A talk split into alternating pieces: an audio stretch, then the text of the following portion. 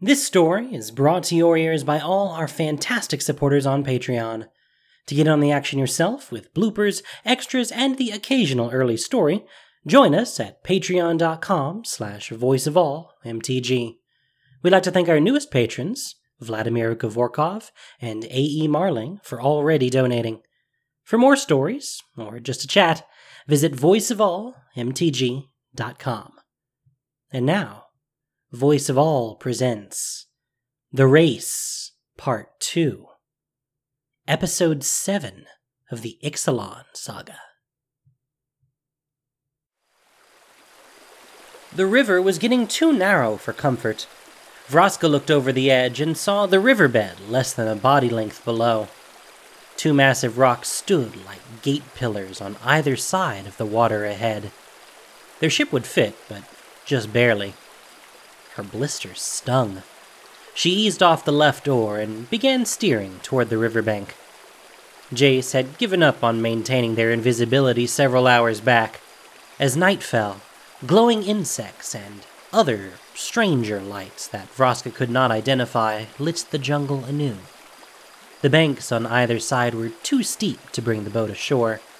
Were it not for the massive dinosaurs that undoubtedly lurked in the woods, she would have found the atmosphere quite lovely. We'll sleep in the boat. She let go of the oars and hissed as she poked at one of her blisters. The Thaumatic compass sat on the plank between the two planeswalkers. Jace picked it up and looked where it was pointing. That thing would be more useful if it told us how far we had to go. Vraska stretched one arm out and then the other. She laced her fingers together and sighed with relief. Jace didn't answer. He looked up, and the magic in his eyes lit up the contours of his face. A large draft horse materialized above them, glowing a delicate blue against the night sky, and ran upward into the canopy. The spectral horse would serve as a beacon for Malcolm. I hope the rest of the crew arrives soon. The air was thick and windless. It smelled of growing things sap, rot, things dying and eating and growing on top of all the other dying and eating things. Vraska remembered her crew would sing on windless nights like these when they were trapped at sea. She loved those communal moments most. She and her tribe, enemies of all but each other. A castle grows in old below. Jace looked at her like she'd grown a second head. Vraska smiled and finished the verse. Its windows shine with an ancient glow. Some wonder its maze, a mess of decay. Vraska paused. Jace was listening carefully. You want me to keep going? Jace smiled. She sat up and kept her voice down. Perhaps music would deter whatever dinosaurs might be listening. And the kingdom of rot will rise one day. Hmm. Cheery song. The Golgari have little to be cheery about. Vraska sat back with her eyes closed. Breeches taught me a song. The one about figs. It's a rude song. Very rude. He's a rude little goblin. Jace went quiet after that, and a moment later, he was lost to sleep. Vraska wondered if he could do that on command. Small winged creatures chirped overhead, and night birds sang deep in the jungle. She opened a golden eye and gazed back at Jace, at the second most dangerous telepath in the multiverse. He could break my mind as easily as I can sing a song. And yet, he would not. He would never. Not when he listened like he had, like no one had. Vraska knew in that moment, memory or no, this was a man she could trust, and one who would trust her in return. She did not need another person to be complete, nor did she need validation of who she was. And if you weren't interested, that was fine. She had a history book back at home to finish. But if he were interested, Vraska imagined he would make her tea if she was upset. He would listen when she needed to be heard, cheer her on to her own victories. All in all, not a bad prospect. Perhaps she'd ask him on a date when all this was over. She hadn't been on one of those in a while. For now, though, Vraska was happy as things were. A simple, straightforward race with a good friend at her side. That was what she needed. Vraska couldn't wait to petrify whoever had stolen his memories. The glow of the plants around and the stars above made their cold little boat feel warm in the shadow of the jungle. And as Vraska closed her eyes, she felt the cool breeze of invisibility cover her once more.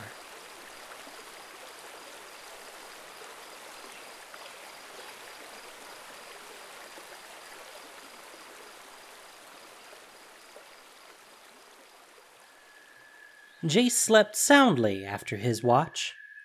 The quiet and the open air were welcome changes from the months he had spent sleeping in a hammock surrounded by the rest of the crew.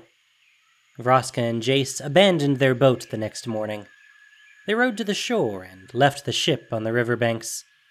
Masses of rock and forest floor seemed to jut out at odd angles, and any semblance of a path was lost in the noise and chaos of the jungle in daylight. Vraska got out her sword as a makeshift machete to clear the way. Eventually, the two came to a wide, clear path. Vraska put her sword away in relief. About time. Sword blisters fall in about the same place as ore blisters. Jace's brow furrowed. We may not want to walk here. He pointed up at how the clearing ran through the canopy. This path was probably made by dinosaurs.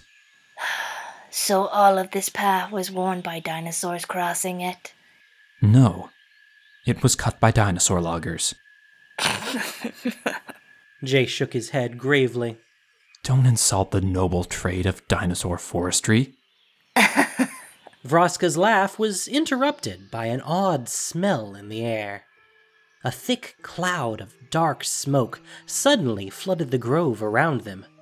The smoke was cloying, an inky mist with the vague scent of myrrh that enveloped the trees, obscuring what little light broke through the canopy above and turning day suddenly into night.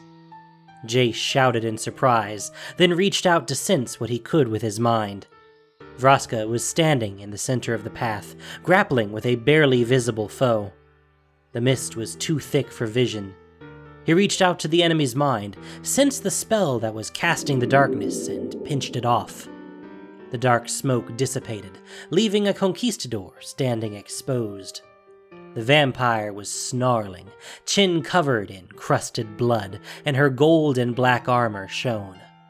The sigil of a rose was embossed on her chest plate, and the points of her helmet loomed jagged and sharp over the Gorgon. The crust of dried salt on her armor led Jace to believe this was one of the survivors of the other shipwreck. Jace held up a hand and created the illusion of a massive, disorienting storm. Thick rain poured from the canopy above, the vibrant green of the path turned dark, and a clap of thunder sounded overhead. Vraska appeared unfazed, but the vampire was startled. She jumped, slightly, but came to just in time to block a strike from Vraska's sword with her armored shoulder. The vampire left her sword sheathed, moved in close, and attacked in a frenzy of kicks and blows. Vraska tried to swing her sword in response, but was interrupted by a sharp jab to her jaw. She began to draw the magic necessary to petrify the vampire. Jace again threw out his hand, reaching for the vampire's mind, but the chaos of the tussle was too much. He was too unpracticed, and a gauntlet landed a blow to his forehead. He fell back to the ground, concentration shattered. The illusory rainstorm vanished, and the dappled sunlight flickered back into view. Jace groggily watched as the vampire reached down to the forest floor and felt around, snagging the Thaumatic compass from the ground at Jace's feet, and ran into the thick of the jungle. Vraska swore and struggled to her feet, a hand over her eyes and hissing in pain. She blinked away her own magic and growled in frustration. She kicked a tree. Jace shut his eyes and concentrated. We can tail her. He opened his eyes and looked up, sending another massive horse charging into the air as a beacon for the crew. That damn vampire must have learned what I did to that other captain. We shouldn't have left the crew alive. Objectively, you're not wrong. Vraska kicked the tree again. I can find her and we can retrieve it. And then you can kick all the trees you want. The Gorgon took a deep breath, took a moment, and nodded. She looked at Jace with a slight crease between her brows. Are you sure you can track her? Absolutely certain. Jace closed his eyes and concentrated. He listened for the vampire's mind. What he heard instead was a pair of furious internal monologues. Tishana is too far ahead. How does that elemental move so quickly? Urge left, dodge fine. There, up ahead. Brazen Coalition man standing back to us. Is that the green skinned pirate? Slow and foolish. Typical Sun Empire sloppiness. Green skinned woman ahead. She is rumored to possess the compass. Follow the illusion, summoning a serpent to fight them off. His eyes snapped open in surprise, and in one fluid motion, Jace whipped around with his arms crossed in front of him. An immense, illusory flying snake crashed into his arms and split on either side of Jace's psychic defense. The source of the illusion was a merfolk standing precariously on the back of a massive elemental. He looked to the source of the other mental voice, a woman wearing steel armor plated with the same feather pattern as the dinosaur she rode. A half circle blade hung at her side, and her long braid flicked in the air as she barreled toward him. Jace's thought process leapt from idea to conclusion. He held up a hand at the oncoming human. A tingle ran down his neck, and the woman pulled back sharply on her dinosaur's reins. The beast skid to a halt. The woman atop it looked frantically to either side. Where did they go? It's an illusion! The merfolk held out a hand, and vines whipped up from the forest floor to wrap themselves around Jace's legs. He fell to the ground in a heap, and the invisibility he had projected vanished. Vraska stepped out and stood in front of him. Wait! Why are you chasing us? Jace gave himself permission to sweep the surface of the merfolk's mind. The merfolk knows about the compass. The merfolk's fins fanned in surprise and anger. Who are you? Jace stood, and the vines around his feet receded. He took a place by Vraska's side and stared down their opponents. Tishana's elemental readied itself to attack. The merfolk laid a reassuring hand on its side. My name is Tishana, an elder of the River Heralds and protector of Orazca. One of our own heard a fruitful rumor about you, pirate. Jace silently berated himself. That merfolk in the corner at High and Dry had overheard their conversation after all. The knight next to the merfolk straightened her shoulders. I am Huatli of the Sun Empire, warrior poet and vanquisher of interlopers. Jace couldn't help but notice Huatli's eye twitch at the words warrior poet. Tishana glared at Vraska. None may possess the city or what lies within it. Hand over the compass or die where you stand. If you insist. Vraska's eyes began to shine with magical intent, but Jace held out a hand to block her gaze. We don't have it. Vraska huffed a noise of frustration and gently moved his hand away from her eyes. She crossed her arms in impatience. The merfolk must have heard him, but her face did not betray her thoughts. Instead, she tilted her head to one side, as if she were listening. Curious, Jace dipped back into the surface of the merfolk's mind. Through some unseen connection, she was sensing an intruder move through the jungle ahead.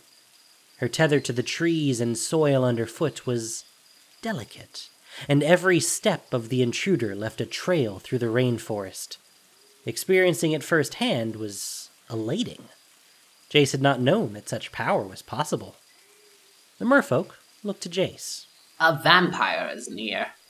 Did she take the device from you and abscond? The knight on top of the dinosaur had a subtle amber haze about her, and her dinosaur rumbled a deep growl. Jace began to hear the movement of other dinosaurs around them.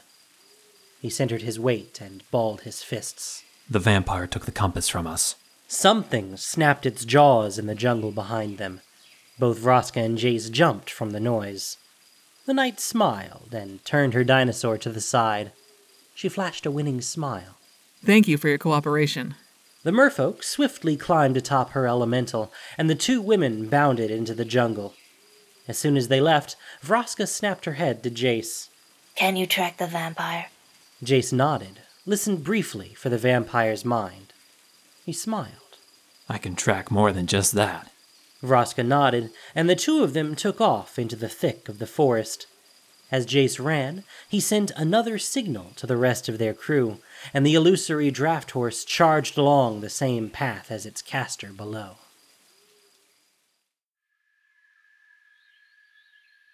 Huatli placed a hand on her mount as they ran, and sent a short charge of magic through their connection. A dinosaur perceives through scent what a human sees with their eyes, and years of training had taught Huatli how best to communicate with her mount. Find. Blood. Decay. Vampire. The dinosaur sniffed the air, lowered her head for the hunt, and increased her speed. Leaves whipped past, and Huatli allowed her eyes to adjust as the branches above began to give way to wider trees with a thinner canopy.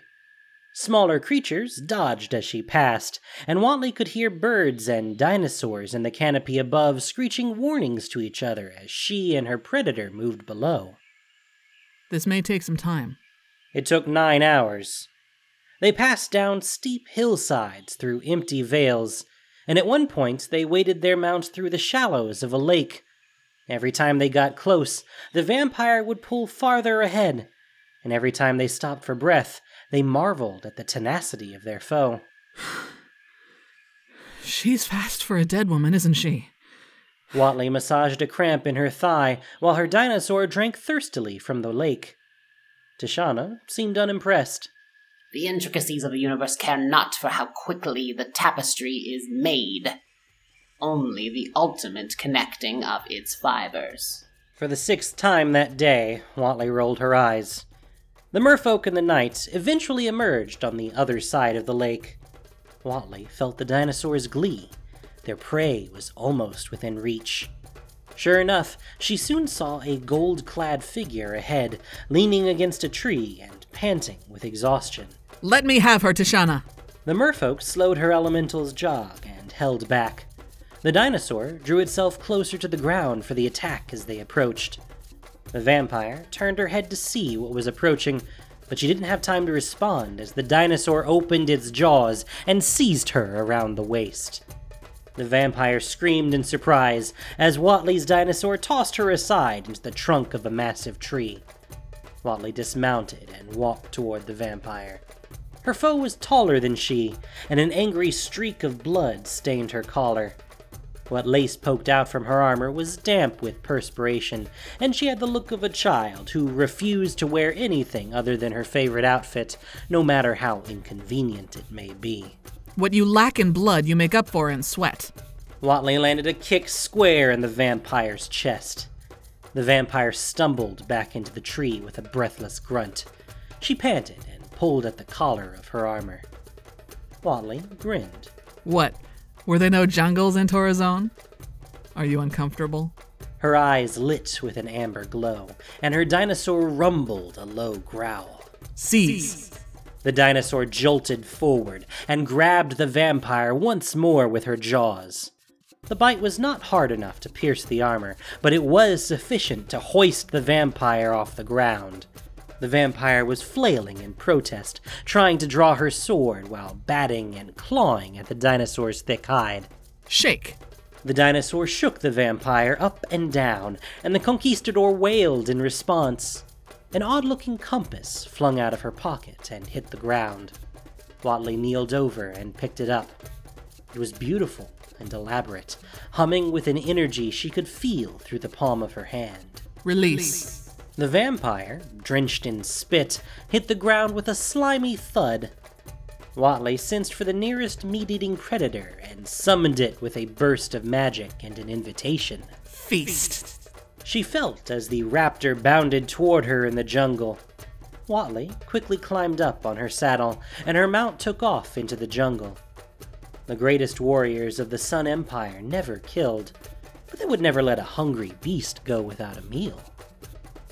Huatli trotted toward Tishana with a grin on her face. Run before the vampire can catch up. I got the compass.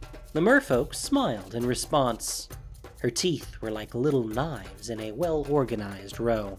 Wonderful. Tishana took the compass and looked it over, turning it over in her hands and investigating it as carefully as one would a sacred text. She narrowed her eyes at the object, then gave Huatli a sly look. The compass began to emit a pulsing amber light straight ahead. The fins on the side of Tishana's face fluttered, and she closed her eyes. Huatli closed her mouth and waited. She knew the River Herald was sensing something she couldn't see. After a moment, the merfolk's eyes fluttered open with an astonished wonder. The end of our peregrination is near. Huatli was too excited to roll her eyes this time. Really? It is part of the land around it, yet separate to keep it hidden. It does not move, but the way to it is enchanted to change. Tishana closed her eyes again and pointed. Her finger was parallel to the line of the compass. It is a half day's travel that way. Then we must not wait. Tishana paused. Her mouth shifted ever so slightly away from Huatli. Her eyes darted to the compass. Tishana, we had a deal we would go together. Yes, we did. Huatli lunged for the compass, but just as she grabbed it, she was interrupted by the slap of a large flap of canvas covering her face and knocking her off her mount. Huatli hit the ground, her body entirely wrapped up in a massive sheet of cloth. She tried to wiggle her way free, but the canvas around her grew tighter. Beyond the fabric, she could hear her dinosaur screech and cry before being suddenly silenced. The silence was broken by the cheers of about a dozen people. The Brazen Coalition.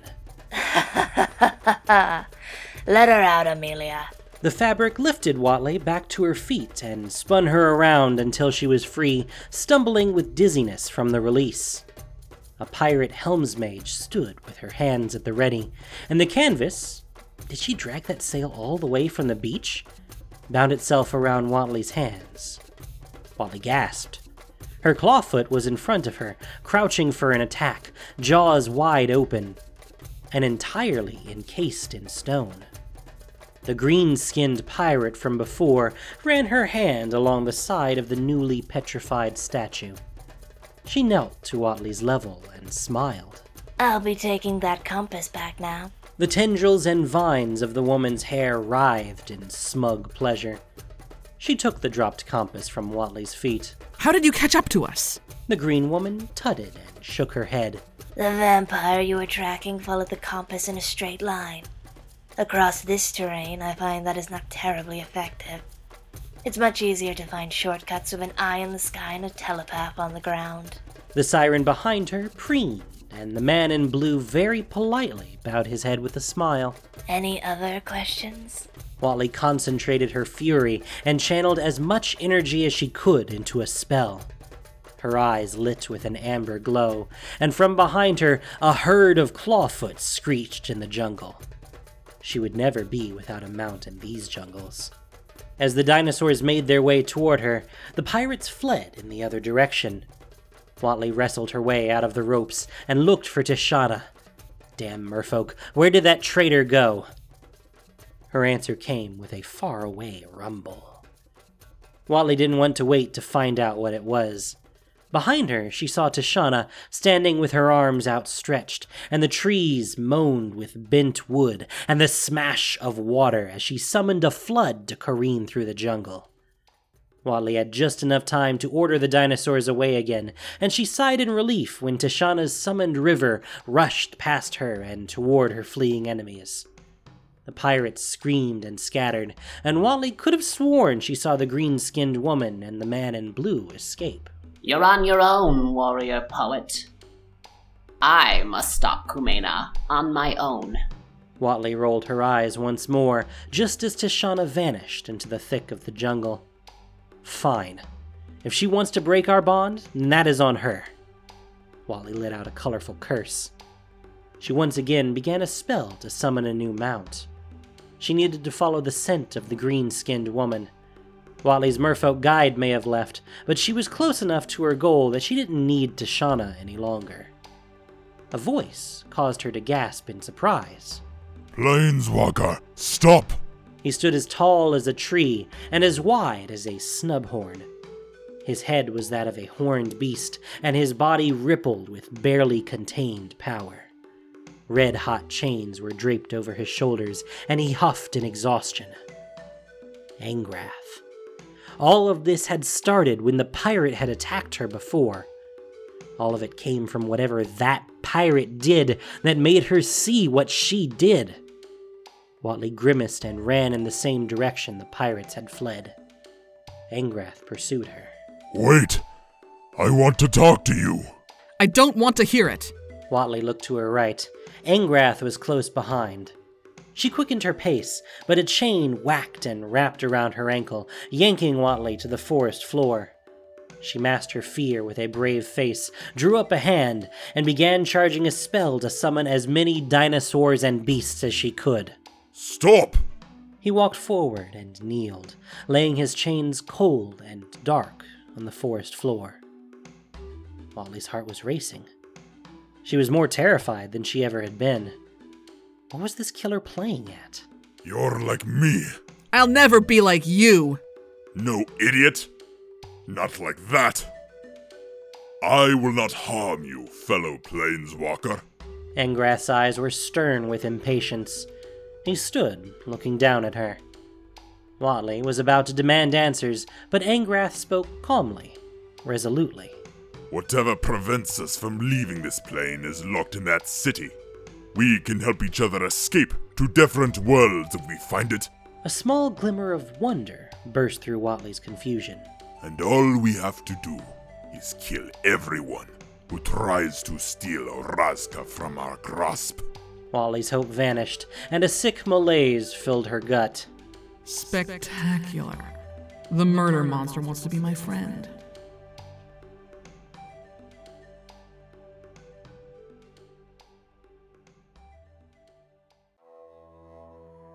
The Thaumatic compass began to vibrate in Vraska's hand. Her heart leapt as she ran, Jace at her side and her crew at her back. The merfolk's flood had been a smart distraction, but the crew of the belligerent was not so easily washed away. Malcolm flew up and ahead and returned with a gasp. It's on the hills ahead. Keep running. They were so close, so incredibly close. The trees grew differently in this part of Ixalan. Vraska and her crew had passed through a mountain range and ran now through a maze of fog and plants. Occasionally, they would run past a tree with beautiful yellow leaves, and in the rocks beside them, veins of precious gold glittered from under the lichen and moss.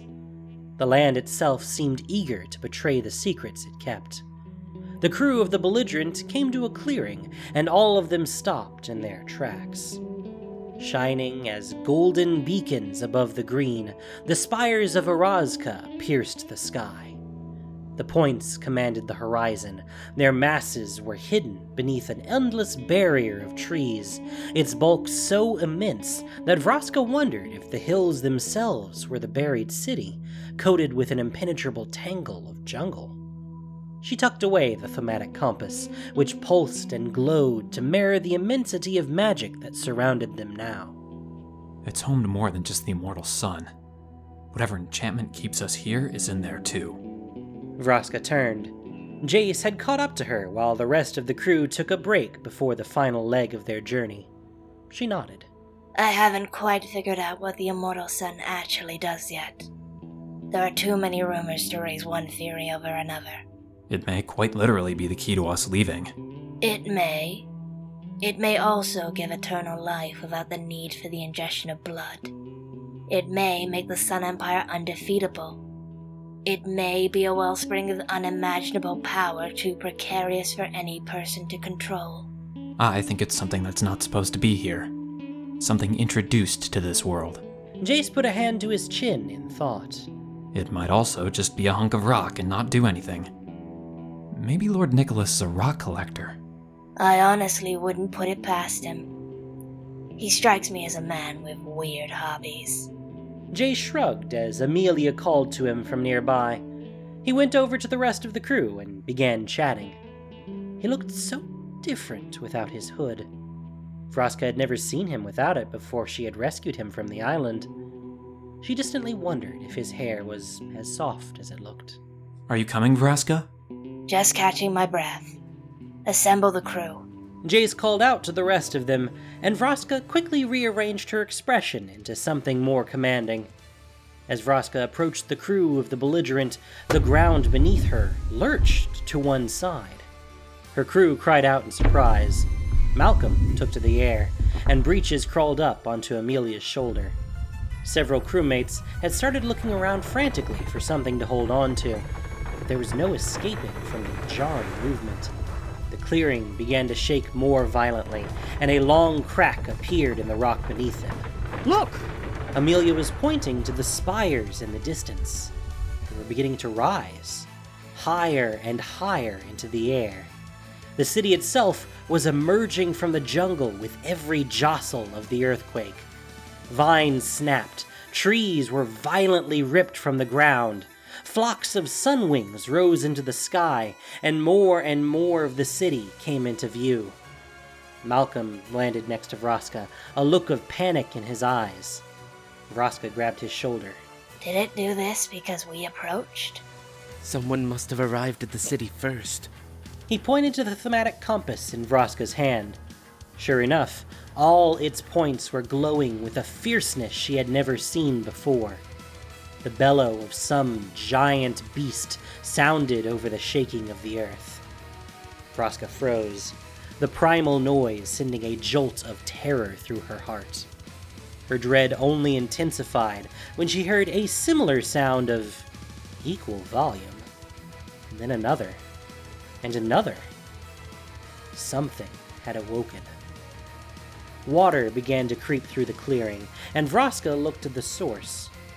A crevasse had opened nearby, and water diverted from the river poured down into the massive, newly formed canyon at the base of the city. The earth shook beneath Vraska's feet, and the golden city of Orazca rose further and further from the ground. Now that it was free of centuries of overgrowth, she had a clear view. It was incredible.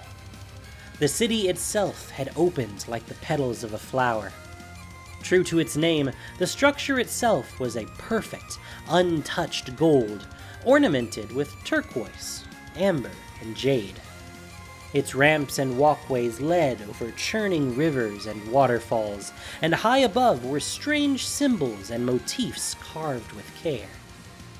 Vraska was filled with excitement paired with a bold desire to face and conquer whatever it was that had awoken in the distance. She called to the rest of the crew to follow her, but as she began to walk forward, another earthquake took hold and she fell to the ground. Vraska! She turned her head and gasped. The edge of the clearing they stood at had been cleaved in two, and Jace was clinging to a shifting boulder, trying not to fall over the edge.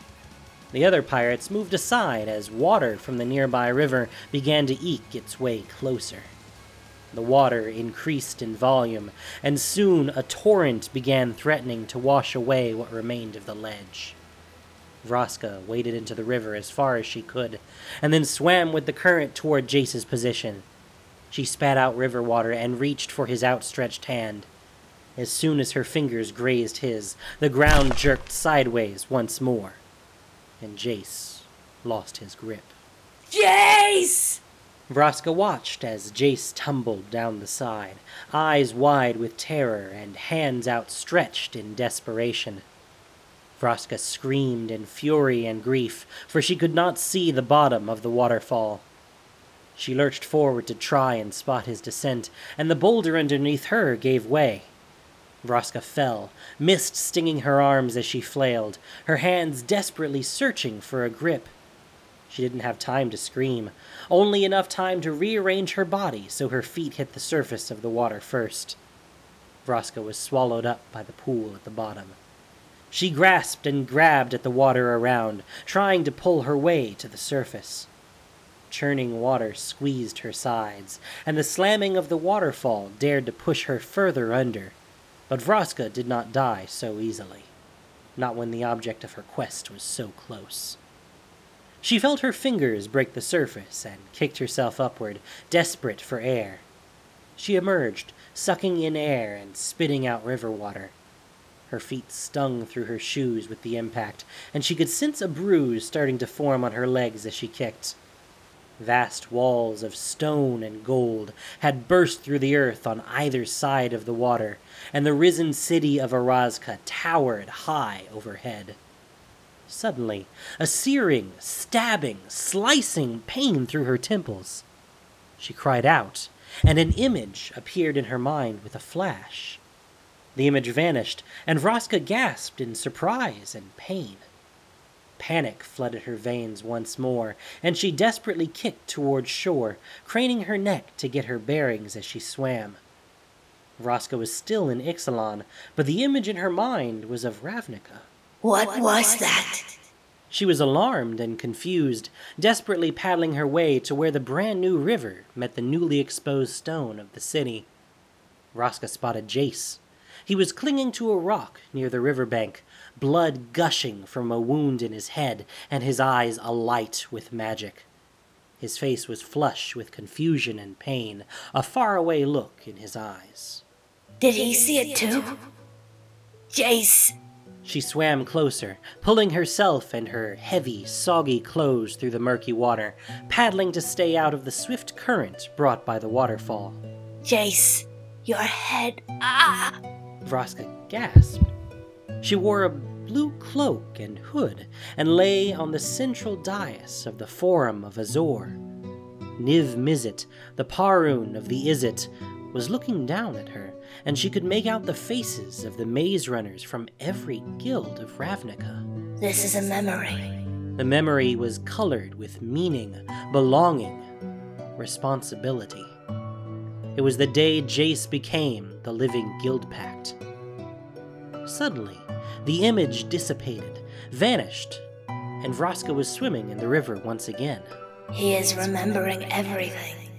Jace's memory was returning all at once, returning as a flood and spilling over the sides. And he would soon remember everything about what Vraska was.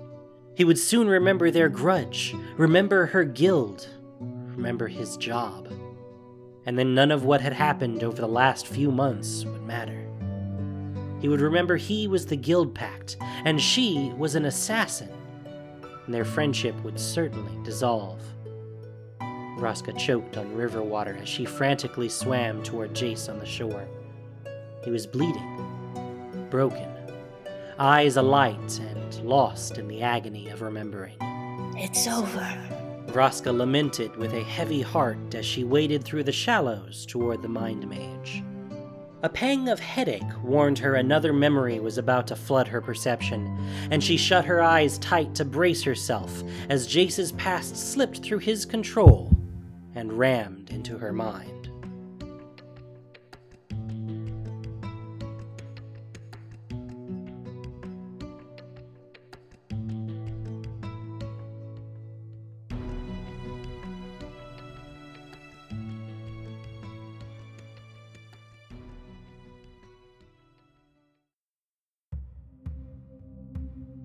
Thank you for listening to this production of Voice of All.